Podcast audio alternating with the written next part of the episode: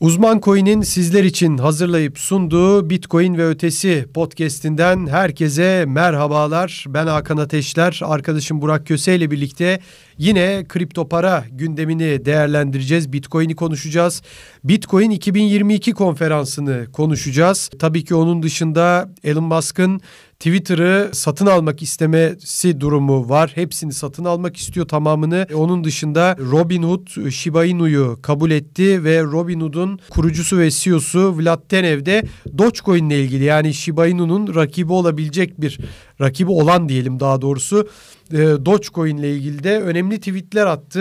E, blok boyutları ile ilgili, e, merkeziyetsizlikle ilgili buna Elon Musk da dahil oldu. Dogecoin'in ilk geliştiricilerinden Billy Marcus da dahil oldu. Bunların hepsini konuşacağız. Önemli konular var. Burak hoş geldin. Hoş bulduk Hakan. Sen de hoş geldin. Bitcoin 2022 konferansı rekor kalabalık. Ee, birçok şirket e, sadece Bitcoin odaklı olmayan da bir sürü şirket vardı. Sponsorluklar, reklamlar ve biz de uzman coin olarak bence Türkiye'ye damga vurduk bu anlamda. Belki yani Burak Tamaç oradaydı bizim adımıza ama onun dışında da gerçekten uzman coin olarak müthiş bir iş gerçekleştirdik. Benim şahsi fikrim bu. Yani bunu sadece uzman coin değil başka bir kripto para şirketi yapsaydı da ben yine bu fikre sahip olurdum. Gerçekten Türkçe çeviriyle, ambean çeviriyle, simultane çeviriyle Türkiye'de bu konferansı canlı yayında biz Türk izleyicilere aktardık ve yani gerçek bir hizmet olduğunu düşünüyorum bunun. Çünkü bazen biz bile seninle yabancı e, videoları izlerken İngilizce bilmemize rağmen anlayamayabildiğimiz oluyor. Yani e, çok değişik konular, teknik konular olduğu için ama profesyonel tercümanlarla çalıştık. Onlar da bizim ofisimize geldiler. Buradan yaptıkları çevirilerle gerçekten bir hizmet oldu. İlk önce bunu bir değerlendirmeni rica edeceğim senden. Fikir de senden çıkmıştı aslında.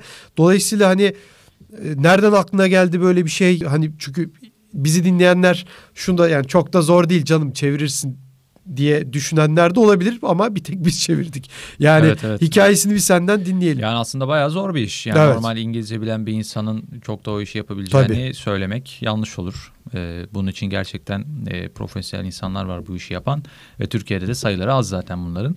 Şimdi geçen sene Bitcoin 2021 çok büyük ses getirmişti gerçekten. Çünkü orada mesela El Salvador'un e, Bitcoin'i resmi para yaptığını öğrenmiştik biz. Nayib Bukele bir açıklama yapmıştı ve Bitcoin için önemli bir dönüm noktası olmuştu. Tabii Bitcoin 2022 gel, gelirken de o tabii hemen bir sene sonrasında yapmadılar. Geçtiğimiz sene Haziran'da yapıldı. Evet. Şimdi biraz öne alarak bunu Nisan ayında yaptılar. Beklentiler de çok büyüktü gerçekten. Acaba yeni bir ülke mi geliyor? El Salvador'a yeni bir ülke mi ekleniyor? Çünkü öncesinde tabii. Honduras dedikoduları ortaya çıkmıştı. Başka ülkelerde tabii Bitcoin ile ilgili işte yasa tasarısı sunan, sunmayan, işte farklı şekilde Bitcoin ile ilgili çalışmalar yapan ülkeler vardı. Onun dışında bir ajandaya baktığımız zaman konferans programına orada bazı şirketlerin duyuruları vardı. Örneğin işte Robinhood'un duyurusu vardı, Jack Mallers''ın duyurusu vardı ki aslında çok önemsenmedi gibi göründü evet, e, etkinlik evet. sırasında ama gerçekten önemli ve büyük bir duyuruydu o. Onunla ilgili eğer detay merak edenler olursa da e, Burak Tamaç'la birlikte yaptığımız bir YouTube yayını var. E, Space yayını var. Orada detaylı bilgi alabilirler. İşte Jack Mallers, Shopify ve diğer iki şirket, iki önemli şirketle birlikte e, Lightning Network ödemelerini artık Shopify aracılığıyla yapabile evet. yapabileceğiz. Tabii Amerika'da yaşayanlar için geçerli şu anda. Ve bu aynı zamanda şu demek. Bitcoin Bitcoin'inizi kullanarak doğrudan alışveriş yapabileceksiniz. Tabii milyonlarca satıcı da belki işte bu e, Shopify üzerinden e, alışveriş yapabileceğimiz satıcılar arasında işte şirketler arasında Walmart'tan diğer birçok şirkete kadar önemli şirketler var. O anlamda aslında devrimsel bir gelişme. Tabii genelde e, fiyat piyasa gidişatıyla birlikte olumlu gelişmelerin etkisi çok daha büyük oluyor ama piyasadaki gidişat kötüyse bu gibi olumlu gelişmeleri çok, çok da hem konuşulmuyor çok da fiyata yansıması olmuyor açıkçası. Benzer bir süreci biz zaten şeyde yaşamıştık.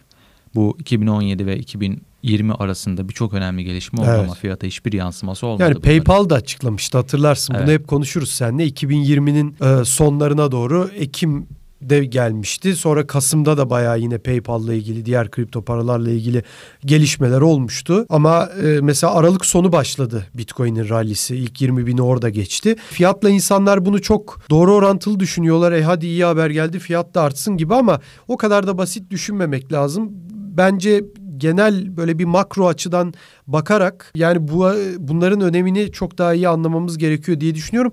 Bence fiyatın çabuk çabucak artmaması da güzel bir şey. Yani neden diyeceksin? E, tamam tabii ki artsın fiyatlar bu gece de artsın 5 katı olsun 10 katı olsun ama şu açıdan iyi. Yani biz bir kere Türk halkı olarak diye düşünelim. Türkiye olarak diye düşünelim. Şimdi dolar anlamında geliri çok yüksek olan bir ülke değiliz. Dolayısıyla sen yani çalışanların maaşlarından bahsediyorum, kazandıkları paralardan bahsediyorum. Yani belirli bir kısmı istisnaları dışarıda tutarsan. E şimdi yani Bitcoin'e geçmek için bir anda haldır küldür, paldır küldür bir anda böyle e, para koymaya da gerek yok. Yani küçük küçük yatırımlar yaparak sen zaten bu işi öğrenerek yavaş yavaş sana hep yavaş yavaş yatırım yapma şansı veriyor Bitcoin.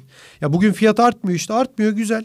Küçük küçük paranı koyarsın sonra devam edersin. Yani bu bence uzun vadede Bitcoin'in fiyat hareketlerini yapması e, bizim gibi biraz daha böyle dolar anlamında o böyle yatırım yapma şansı olmayan halklar için, doğu halkları için, Orta Doğu halkları için, Uzak Doğu halkları için bir avantaj diye düşünüyorum. Yani evet böyle gelişmelerin fiyata yansıması olmasa da kısa vadede, uzun vadede tabii, tabii ki olacak. Çünkü tabii. bu gibi gelişmeler ne olacak? Bitcoin'in kullanımını artıracak en temelde. Evet birçok bugüne kadar yaşadığımız, gördüğümüz gelişmeler Bitcoin'i bugüne getirdi. Bu da onlardan Hayır, biri. Sonra senin Hatta de, önemli bir kilometre taşı. Sözünü kestim yine. Yani çok arkadaşımız var ikimizin de. Ortak da var, ortak olmayan da var. Sonra diyorlar ki Bitcoin fiyatı arttı buradan alınır mı? Buradan mı alalım? Yani evet. Alsaydın sen de biz 2017'de de tanışıyorduk. Ondan önce de insanlara söylüyorduk yani bakın Bitcoin önemli falan filan. Kimse yüzümüze bakmıyordu. Ondan sonra evet. ya tırnak içinde yüzümüze bakmıyordu diyorum. Tabii ki işin şaka tarafı o. Yani ondan sonra işte 20 bin olunca 30 bin olunca mesela diyorlardı ki işte çok pahalı falan. Ya o açıdan diyorum ya bu kadar her hareketi çok sert olmaması Bitcoin'in ki hani eskiden o da söyleniyordu çok volatil. E al işte volatil değil artık evet. yani bu da önemli diye düşünüyorum. Yani evet ya yani orada tabii ki insanların hala işte e, Bitcoin'i yine biz hep söylediğimiz gibi bence kesinlikle bir altın gibi nasıl evet. e, gram altın alıyorsa insanlar her ay Bitcoin'i kesinlikle o şekilde değerlendirip böyle yatırım yapmalı yapmalılar bence.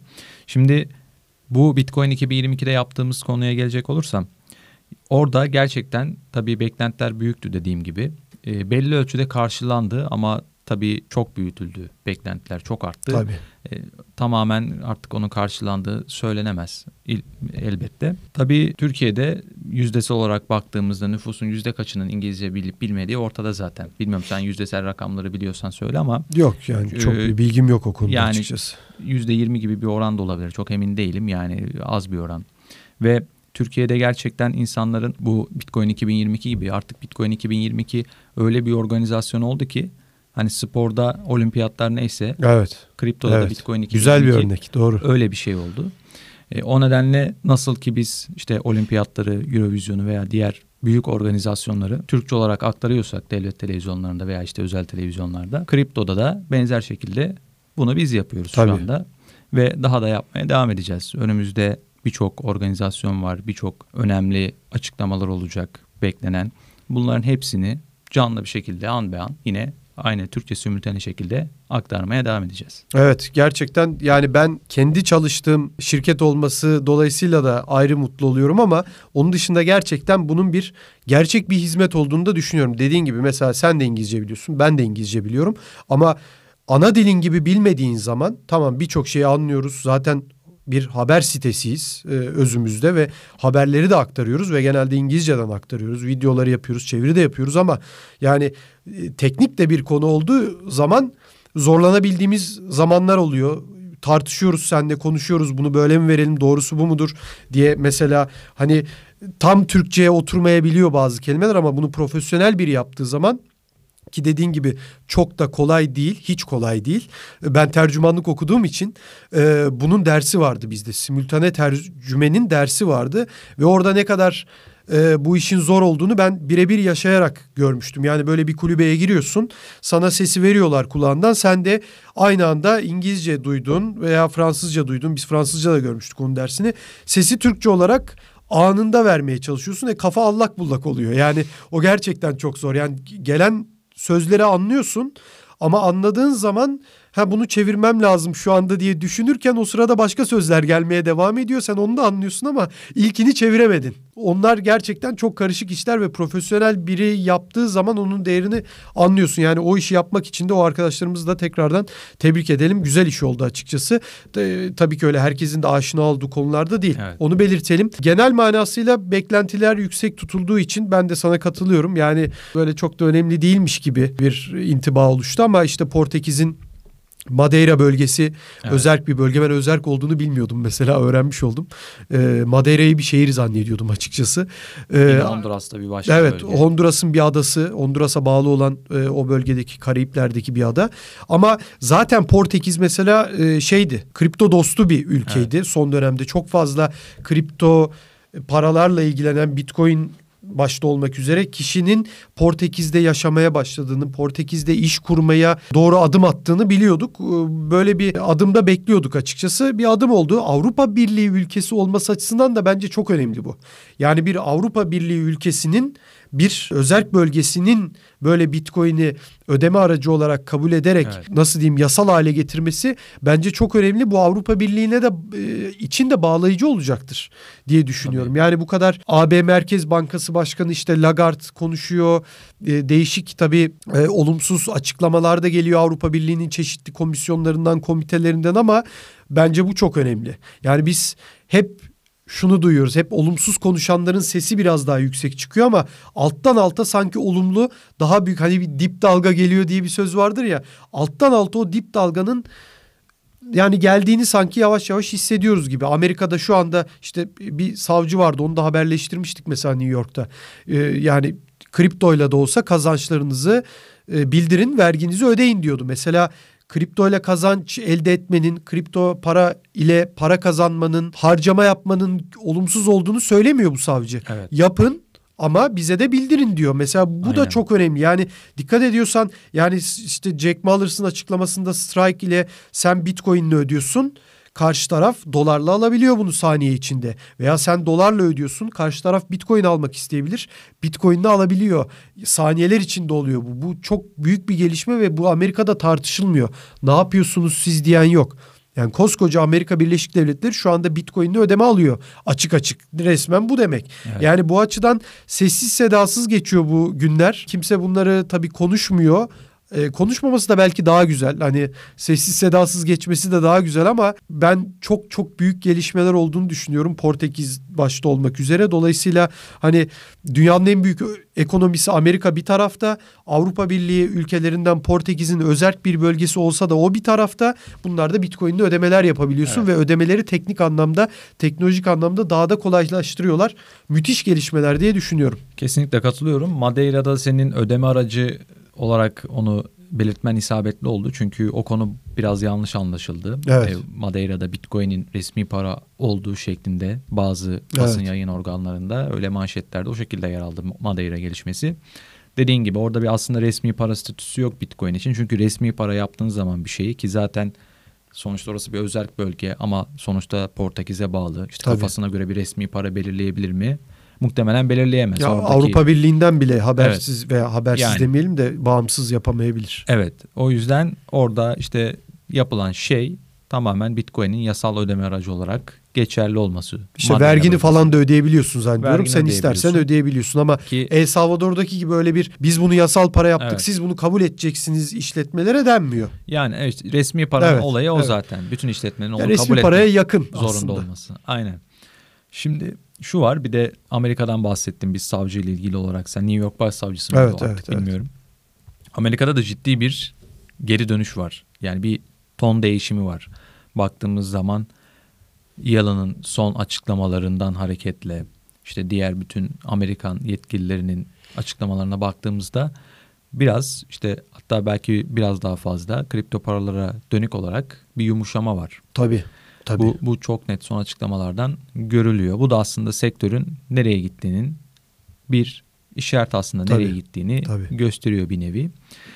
Hatta işte Fed'in mesela bir CBDC çalışması var. Yani muhtemelen bu çalışma görünen o ki neticelenmeyecek Fed'in istediği gibi. Çünkü Fed orada şunu istiyor ki sen Lagarde'dan da örnek verdin. Lagarde'ın da tamamen düşündüğü aslında bu.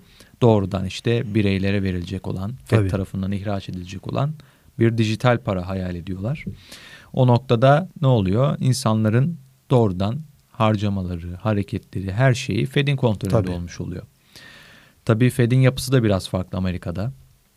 Onun detaylarına çok hakim değilim ama işte devletten ayrı bir özerk bir kuruluş aslında tabii, tabii. o da baktığımızda.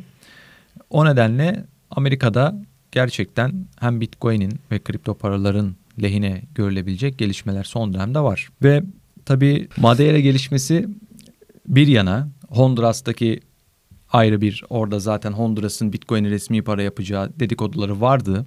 Ama bence bu şu aşamada olmadı ama bir noktada olacak mutlaka. Çünkü e, Honduras'ın komşu ülkesi sınır ülkesi El Salvador'da Bitcoin resmi para ve El Salvador'un Bitcoin'in El Salvador'un ekonomisine nasıl bir katkı sağladığı da aslında evet. ortada. Orada mesela Bitcoin tahvillerinin piyasaya sürülmesiyle birlikte El Salvador'un elde edeceği gelir. Tabii. Bununla yapılacak Bitcoin madenciliği yatırımları ve aynı zamanda alınacak Bitcoin'ler. Ya hiçbir şey olmasa sırf e, yüzde 15-20 e, kadar e, GDP'si Aynen, yani 11, gayri safi milyar gibi bir rakam. Tabii büyümüş. Yani turizm olarak da yüzde kırka yakın bir büyüme var yani sır inanılmaz evet. turist gitmiş oraya. Tabii kesinlikle ve Bitcoin şehri tabii, kurulduğu zaman tabii. da orada e, ciddi bir turizm gelirlerinde tabii, ciddi tabii. bir artış, ekonomide ciddi bir, bir büyüme beklemek aslında gayet de normal evet. olur.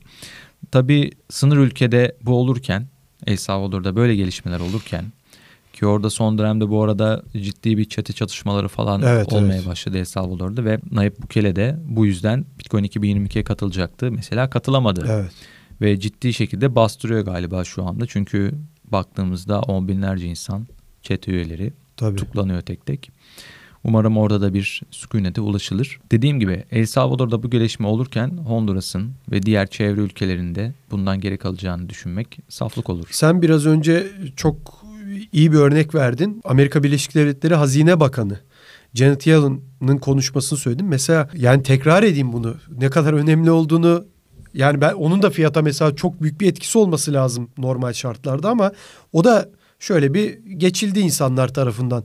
Yani Amerika Birleşik Devletleri'nin Hazine Bakanı Satoshi Nakamoto'nun ne kadar iyi bir şey yaptığını anlattı. Evet. Geçtiğimiz hafta bir konuşmasında.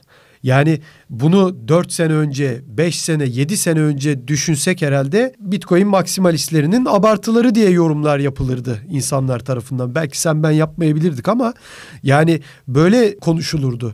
Yani Amerika Birleşik Devletleri'nin hazine bakanı Janet Yellen dedi ki işte dijital anlamda Satoshi Nakamoto bir grupta olabilir, bir kişi de olabilir ama işte iki kere ödeme olmaması açısından inanılmaz iyi bir sistem kurdu vesaire diye bir e, üniversitede çok evet. Önemli bir konuşma yaptı ve hiç olumsuz yorumda da bulunmadı. Yani Satoshi Nakamoto'nun adını bile ağzına alması müthiş bir şey. Telaffuz etmesi müthiş bir şey. Ben bunun Amerikan medyasında da yansımalarını gördük. Yani biz de haberleştirdik ama mesela çok da e, yani kripto para medyasında da böyle çok büyük bir sevinçle yani doğru kelime bilmiyorum sevinç yani ne olacak sevinçle karşılanınca ama hani bir Coşkuyla. etkisi yani coşku evet yani coşkusu olduğunu görmedim. Ama coşku olacak bir konu diye düşünüyorum ben. Yani inanılmaz önemli bir durumdu. Başkan Biden'ın kararnamesi hep olumluydu zaten. Evet. Onu konuşmuştuk geçtiğimiz haftalarda ama yani Hazine Bakanı'nın da bu, bu şekilde konuşması ki geçtiğimiz dönemlerde olumsuz açıklamaları var. Ya ben zaten bunu seninle hep konuştuk. Politikacılar bugün böyle der yarın başka türlü der. Ya, ya yani yarın öbür gün çıkıp da e, Christine Lagarde da Avrupa Birliği Merkez Bankası Başkanı'nın da çıkıp tersini söylemeyeceğinin bir garantisi yok. O da bir gün bakarsınız ö- över Bitcoin'i yani. Evet ben kötü demiştim ama yanılmışım der. Geçer gider. Unutulur geçmişte. Kesinlikle öyle. Amerika'da zaten şu anda Bitcoin madenciliği konusunda da ciddi gelişmeler var. Bir, Tabii. Bitcoin 2022'de öğrendiğimiz gelişmelerden biri de onunla ilgiliydi. Blockstream, Block, bu Jack Dorsey'in evet. şirketi. Twitter'ın kurucusu olan Jack Dorsey'in şirketi. Aslında burada doğrudan bir işbirliğinden belki söz edemeyebiliriz ama yine bir işbirliği olduğunu evet, var, tabii. düşünüyorum. Tesla'nın bildiğiniz gibi yani Ee, Güneş panelleri. Geçtiğimiz yıl Haziran ayında duyurulmuştu bu gelişme. Blockstream ile Block şirketleri e, ortaklık kurmuşlardı ve yenilenebilir %100 yenilenebilir enerjiden Bitcoin madenciliği yapılması için bir tesis oluşturacaklardı ve bunun tamamen amacı da şuydu aslında. Burada diğer şirketlere, kişilere, kurumlara Bitcoin'de nasıl %100 yenilenebilir enerjiyle Bitcoin madenciliği yapılabileceğinin göstermek, nasıl evet, yapı, yapılabileceğini evet. göstermek ve o, o noktada Tesla'nın ürünleri kullanılacak bu tesiste. Tesla'nın Solar City ayrı bir şirket Tesla altında. Onun güneş panelleri kullanılacak. Amerika'da da zaten şu anda yapılan madenciliğin çok büyük bir kısmı hatta belki de yüzde yüzüdür bilmiyorum ondan tam rakamdan emin değilim. Yenilenebilir enerjiyle yapılıyor ve çevrecilerin Bitcoin'e karşı yürüttüğü kampanyalar ya tek argümanı o zaten. Buydu zaten evet, dediğim başka gibi. bir kalmadı argüman. Bitcoin'de işte fosil yakıtlar kullanılıyor. Çevreye zarar veriyor Bitcoin gibi. Bu da artık nasıl ki Çin'deki kripto para madenciliği, Çin'in Bitcoin madenciliği olan hakimiyeti ortadan kalktığı gibi bu da zamanla hatta çok da uzak olmayan bir gelecekte bence ortadan kalkacak gibi görünüyor. Yani dolayısıyla son olarak bu konuda Amerika'da hem devlet yetkililerinden Yalın gibi işte diğer üst düzey hükümet yetkilileri gibi diğer yandan sektörde de çok önemli ve evet. Bitcoin için pozitif gelişmeler olduğunu görüyoruz. Ya bunu daha önce de söylemiştik zaten çok konuştuk seninle ama e, çok kısa ben dayanamıyorum bu konuda. Yani fikrimi söylemek istiyorum. Fosil yakıt ile elektrik üretilse de bence sorun değil ki. Evet fosil yakıtlar tabii ki çevreye zarar veriyor ama yani o zaman hiçbir şey yapmayalım. Dünyada araba fabrikaları var. Bugün Rusya-Ukrayna savaşını konuşuyoruz. Tank fabrikaları var. Silah fabrikaları var. Onun dışında hediyelik eşya, oyuncak fabrikaları var. O plastiklerin de e, ana ham maddesi hep onlar e, fosil yakıtlardan geliyor. Araba lastikleri işte her şey yani bugün düşünebileceğiniz enerjilerin neredeyse tamamı fosil yakıtlarla elde edilen e, elektrikten üretilen enerjiler. Yani bütün bu böyle bir gerçeklik varken bunu sadece hani Bitcoin işte enerji harcıyor, şey e, çevreyi kirletiyor, doğayı bozuyor gibi e, argümanlarla konuşmak bence çok yanlış. Hani yok işte Arjantin kadar enerji harcıyor. Norveç kadar enerji harcıyor. Harcar tabii çünkü küresel bir para. Çünkü bugün siz Türkiye'den Japonya'ya, Japonya'da Tokyo'dan ne bileyim başka bir tarafa bir kilometre olsun, beş bin kilometre olsun para gönderebiliyorsunuz, alışveriş yapabiliyorsunuz. Onu geçtim varlığınızı, zenginliğinizi yani zenginlik derken ya üç kuruşluk parası olan da yani e, buna dünyanın en zengini bence. olan da tabii yani, değer yani bu, bu çok büyük bir iyilik dünyaya. Geçti, geçen haftaki e, bir önceki podcast bölümünde de bahsetmiştim. Yani Ukrayna'da insanlar savaş sırasında nakde erişemediler. Tabii. Kripto para kullandılar. Tabii. Kripto parayla arabaya ihtiyaçları vardı. Başka şekilde alamadılar. Tabii son çare kripto parayla aldılar. Tabii.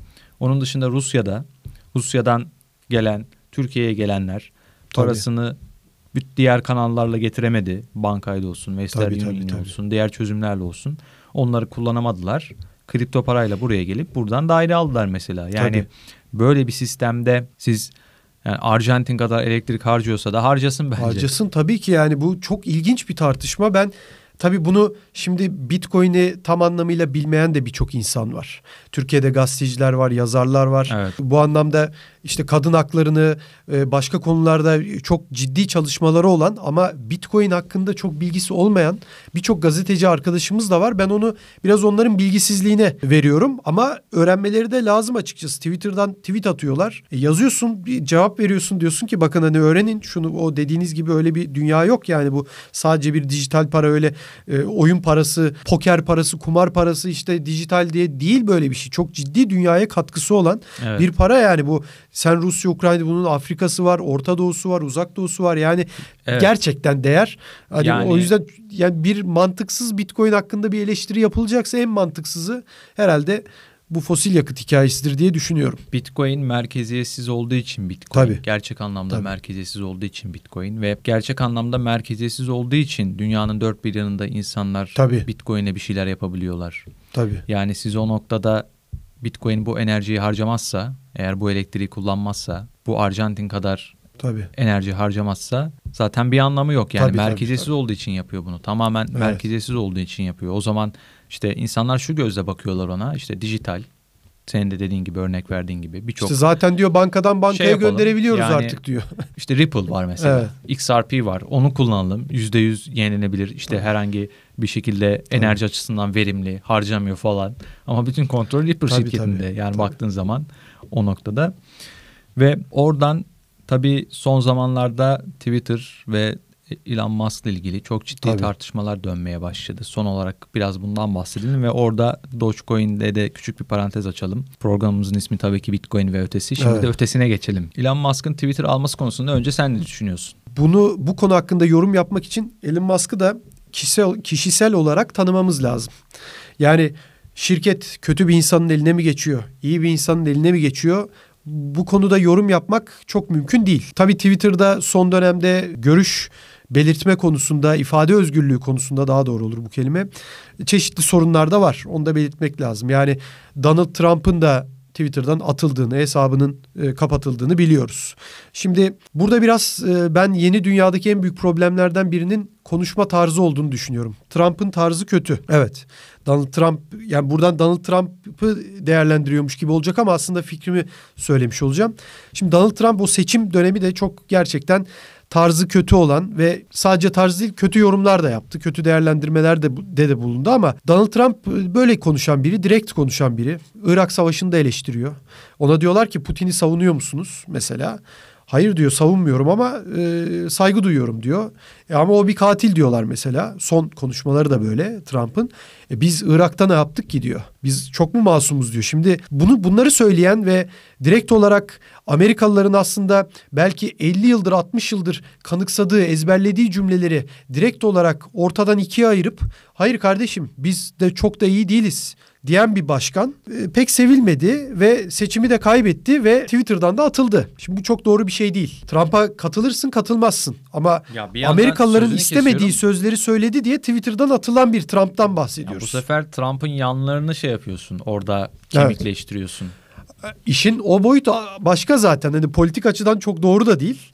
E, aşı konusunda çok ciddi Twitter'da eleştiriler var. Yani aşı e, koronavirüs aşısı konusunda eleştirel yaklaşan doktorların hesapları kapatıldı Twitter'da. Bunu biliyoruz. Başka sosyal medya platformlarına geçtiler.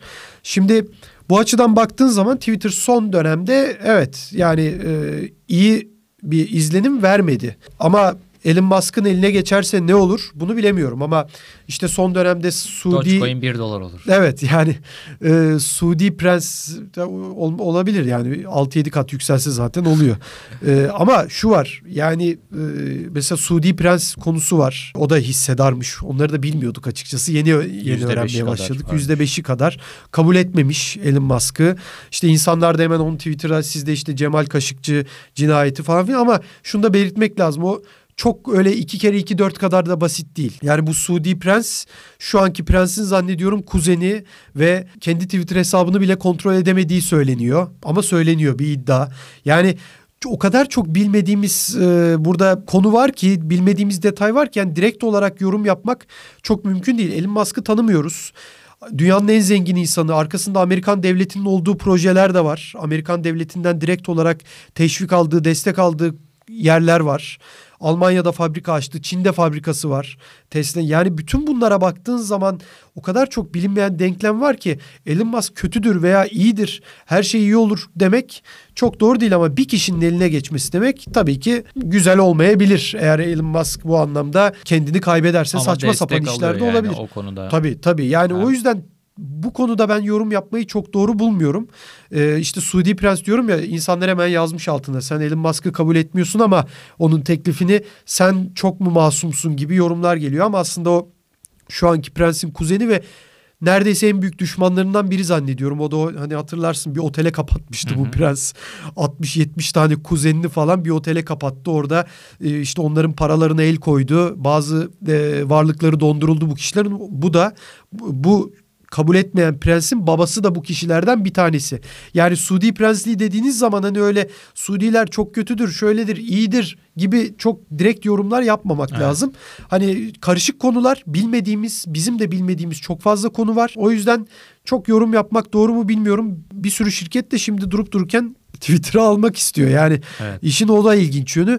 Bir karmaşadır dönüyor açıkçası. Bir, bir mücadele var. Bir gruplar arasında işin içinde Amerikalıların belki Trump'ın desteklediği bazı gruplar, e, bağlı olduğu bazı gruplarla bağlı olmayan demokratlar, cumhuriyetçiler savaşı, merkeziyetsizciler ve merkeziciler savaşlarının görünmeyen yüzünün bir alt cephesi olarak da görebiliriz. Yani, Bilemiyorum. Çok bilinmeyen denklem var. Kesinlikle. Elon Musk Senin yorumda merak tabii ediyorum. ki şey değildir. Yani bu konuda bence tek değildir. İlla ki arkasında Kesinlikle onu destekleyen birçok önemli güç vardır. Herhalde. Yani bu şey değil. Son sözümü söyleyeyim sana vermeden önce bu şey değil yani.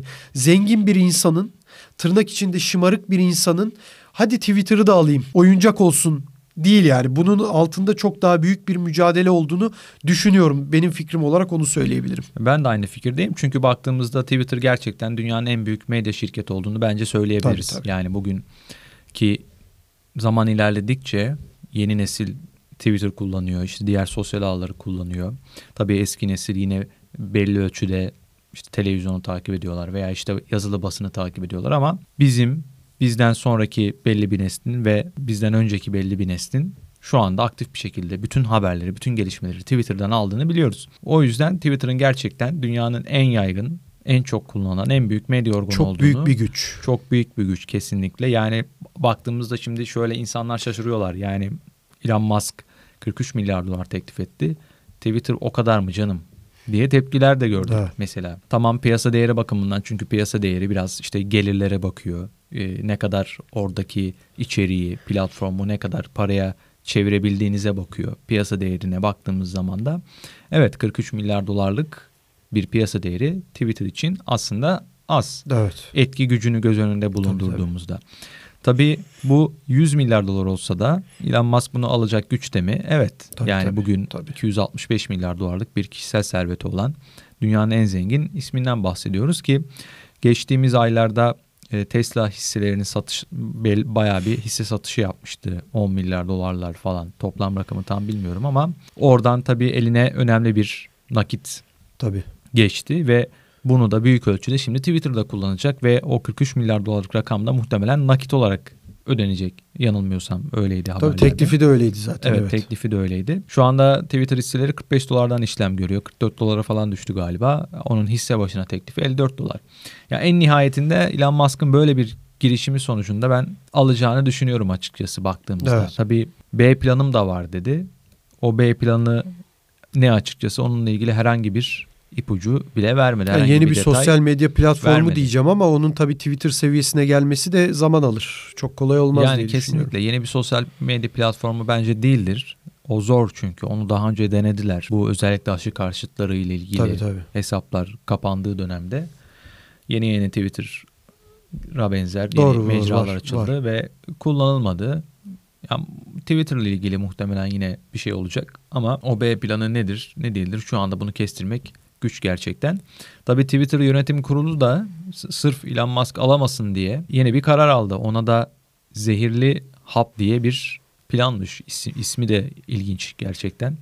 Elon Musk'ı zehirleyeceklermiş gibi bir anlamı var aslında ama orada şöyle bir şey olacak. Tabii Elon Musk şu anda %9'luk bir hisseye sahip Twitter'da. %15 olursa ve %15'i geçerse alımları o noktada bu plan devreye girecek ve diğer hissedarlara indirimli satacak, indirimli hisse satışı yapacaklar hmm. ve böylece Elon Musk'ın hisselerin çoğunu alması veya işte tamamını alması engellenmeye çalışılacak. Ama zaten bu plan devreye sokulsa bile Elon Musk onu yine alabilirmiş ee, ama pahalıya patlayacak tabii biraz. Evet. Yani 43 evet. milyar dolara değil de belki 80 milyar dolar alacak atıyorum. Ama yine de alabilir o parayı tabii. verirse. Öyle de bir durum söz konusu açıkçası.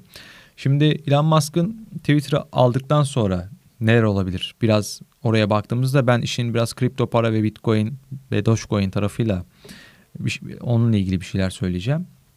Biliyoruz Elon Musk'ın Dogecoin'e büyük bir hayranlığı olduğu açık. Bununla ilgili sürekli ciddi destek verdiği ve sürekli Dogecoin ile ilgili tweetlerini biliyoruz. Dogecoin'in geliştirilmesi için yaptığı destekleri biliyoruz. Twitter aldıktan sonra da Dogecoin ile ilgili bir şeyler olacağı muhakkak. Yazmıştı zaten ya ödemelerde Doge'da evet, kullanılabilir yani orada işte Twitter Blue'da Dogecoin ödemeleri olmaları gibi. O biraz daha küçük çapta bir şey ama evet. tamamen satın aldıktan sonra çok da önemli adımlar gelebilir o anlamda. Tabii bir yandan Dogecoin'e tamam özel bir ilgisi hayranlığı var ama aynı zamanda Bitcoin ile ilgili de bir şeyler olabilir belki bilmiyorum. Belli ölçüde oldu zaten Twitter'da şimdiye kadar. İşte Bitcoin adresi ekleyebiliyorsunuz profilinize. Ama Elon Musk aldıktan sonra yine belki bunun üzerine farklı eklemeler yapılabilir. Ama her türlü ben şunu düşünüyorum.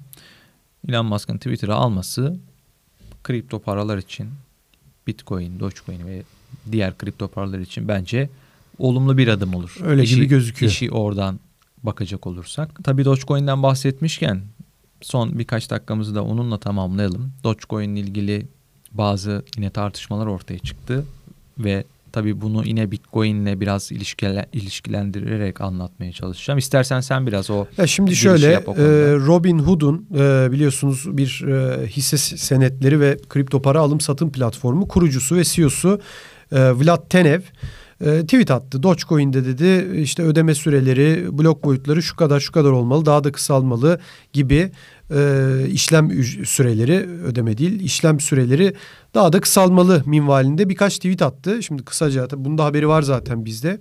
Hı hı. E, oradan da okuyabilir dinleyicilerimiz. Hani bu tartışmaya daha sonra e, Elon Musk da dahil oldu. Hatta Peter McCormack de başka bir podcastçi o da dahil oldu. Hayır dedi Bitcoin bu anlamda daha önde. Hiç bunları yani en kötü teknolojiye göre hazırlamamız lazım ki en kötü teknolojiye sahip olan insan da kullanabilsin. Evet. Bitcoin'de olduğu gibi dedi. Bu bir tartışma yarattı.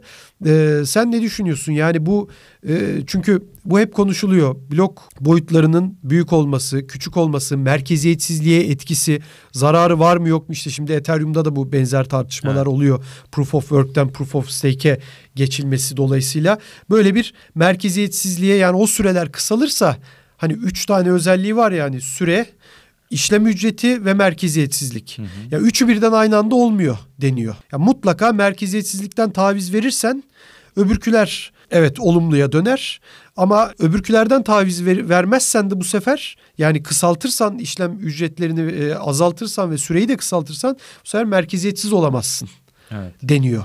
Ne dersin bu tartışma ile ilgili? Şimdi Dogecoin ile ilgili şöyle bir tartışma var ki Elon Musk da bunu savunuyor. Blok boyutlarını artıralım. Hatta Robin'in CEO'su şöyle demiş. Şu anda işte 1 GB'ı çıkaralım.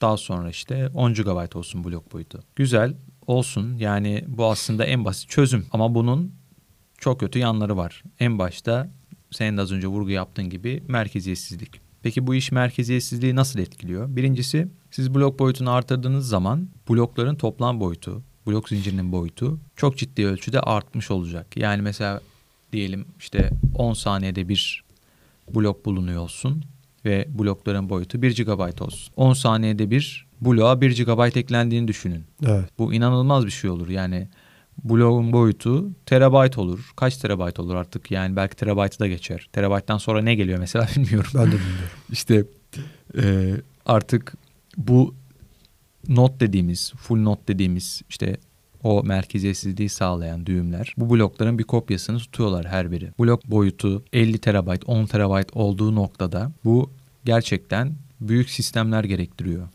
İşte çok güçlü bilgisayarlar gerektiriyor. Evet. Çok güçlü hard disk, çok güçlü işte RAM gerektiriyor. E buna da sıradan insanlar ulaşamıyorlar. Tabii. Ve bu da ne oluyor? Merkeziyetsizliği zedeleyen bir şey oluyor. Daha böyle merkezi. Yani süper bilgisayar dedikleri, süper, süper computer evet, dedikleri şeyi olanlar yapabiliyor. Evet, Onda büyük şirketler elde ediyor. Tabii o, o da işte artık o noktadan sonra büyük şirketlere geçiyor iş. Bu da zaten artık merkezi bir sistem demek. Yani çok anlamlı değil o noktadan sonra onun blok zinciri olup olmadığı aslında. Hızlı olmuş, yavaş olmuş. Hızlı olmuş dediğin gibi hızlı olmuş, yavaş olmuş hiç, hiç önemli değil. O işte bilgisayarlar artık kaç kişi kontrol edecekse bir kişi, iki kişi, bir şirket veya o istediği anda şarteli indirip blok zincirini durdurabilir. Yani böyle bir ihtimal var. Böyle bir olasılık var. O nedenle... Durdurabilir, müdahale de edebilir mi? Müdahale de edebilir. İstediği her şeyi yani yapabilir. Geri sarar, yapılmış yani, bir şey yapılmamış gibi. Yani merkeziyetsizliğe uymayan her şeyi yapabilir. Tabii her şeyi yapabilir. Yani o blok boyutlarını o şekilde artırmanın o yüzden çok bir anlamı yok ki Bitcoin'de bu hep tartışılan bir şey. Tabii 2013'ten tabii. beri tartışılıyor. Blok boyutlarını artıralım, şuraya çıkaralım, buraya çıkaralım. Ve mesela Bitcoin Cash 2017'nin Ağustos ayında işte biz blok boyutlarını artıracağız ki orada bir Segwit mücadelesi vardı. Segwit ayrılığı sırasında Bitcoin Cash savunucuları işte biz blok boyutunu artıracağız diye ortaya çıktılar. Blok boyutlarını 4 MB'a çıkardılar. İşte daha sonra artırdılar mı emin değilim. 8 MB'da da çıkarmış olabilirler. 8 MB'a çıkaranlar Bitcoin Cash'ten ayrılan Bitcoin SV var bir de. Evet. O, o olabilir. Evet. Bitcoin Cash'in geldiği nokta orta geldiği nokta ortada. Tabii. Blok boyutunu artırdılar ama yok oldu, işlem bitti. yapan yok. İşlem yapan neden yok? Güvenmiyorlar sisteme de o yüzden yok. Onun dışında Bitcoin SV'de yine benzer bir hikaye var. Bitcoin'de ise blok boyutu hala 1 MB. Ama o ölçeklenebilirliği elde etmek için Bitcoin'de bugün işte Segwit diyorduk mesela. Segwit'in büyük katkısı oldu. Şu anda %80'den fazla tüm işlemlerin %80'den fazlası Segwit'te yapılıyor mesela. Ve Bitcoin'de blok boyutları aynı kaldı ama işlem verimliliği Segwit sayesinde artış gösterdi. Onun dışında Lightning Network var şu anda gerçekten çok ciddi Tabii. çalışmalar var. Borsalar işte Kraken, Bitfinex, diğer borsalar şu anda bunu entegre ediyorlar. Bitcoin'de de o ölçeklenebilirliği elde etmek için farklı çözümler geliştiriliyor. İşte Ethereum'da da tabii ki buna benzer çözümler var. Yani blok boyutunu artırıp bu işi çözmek işin en basit yolu. Ama siz o noktada tüm sisteme zarar vermiş oluyorsunuz. Peki bunu İstanbul'da, Türkiye'de Burak Köse anlatıyor da bu insanlara bu şekilde anlatan birileri yok mu? Yani Amerika'da, başka yerlerde neden bu tartışma aynı şekilde devam ediyor? Yani senin hep söylediğin bir şey var. İnsanları gözümüzde çok büyütüyoruz diyorsun. Bence de öyle. Yani evet. Robin CEO'sunun bunu araştırmadan bu şekilde söylemiş olması muhtemel. Belki yine bilgi almıştır. Ve altına yazanların da buna yani bir, bir beğenmediğimiz o Peter McCormack dışında itiraz edenin olmaması da ünlülerden ilginç. Evet. Yani yani dediğin gibi işte bilmiyorum yani dediğin gibi insanları çok büyütüyoruz evet. belki gözümüzde. Evet. Ama işin gerçeği açıkçası bu. Tabii. Yani belki de ya da o merkeziyetsizliği istemiyorlar tabii işin o boyutu tabii da var. Merkezi olsun, benim olsun, evet. oyuncağım olsun. Olabilir. Çok teşekkürler. Evet e, bir e, podcast'imizin daha sonuna geldik. Uzman Coin'in sizler için hazırlayıp sunduğu Bitcoin ve ötesi podcast'imizi bu haftada tamamladık. Gelecek hafta görüşmek dileğiyle.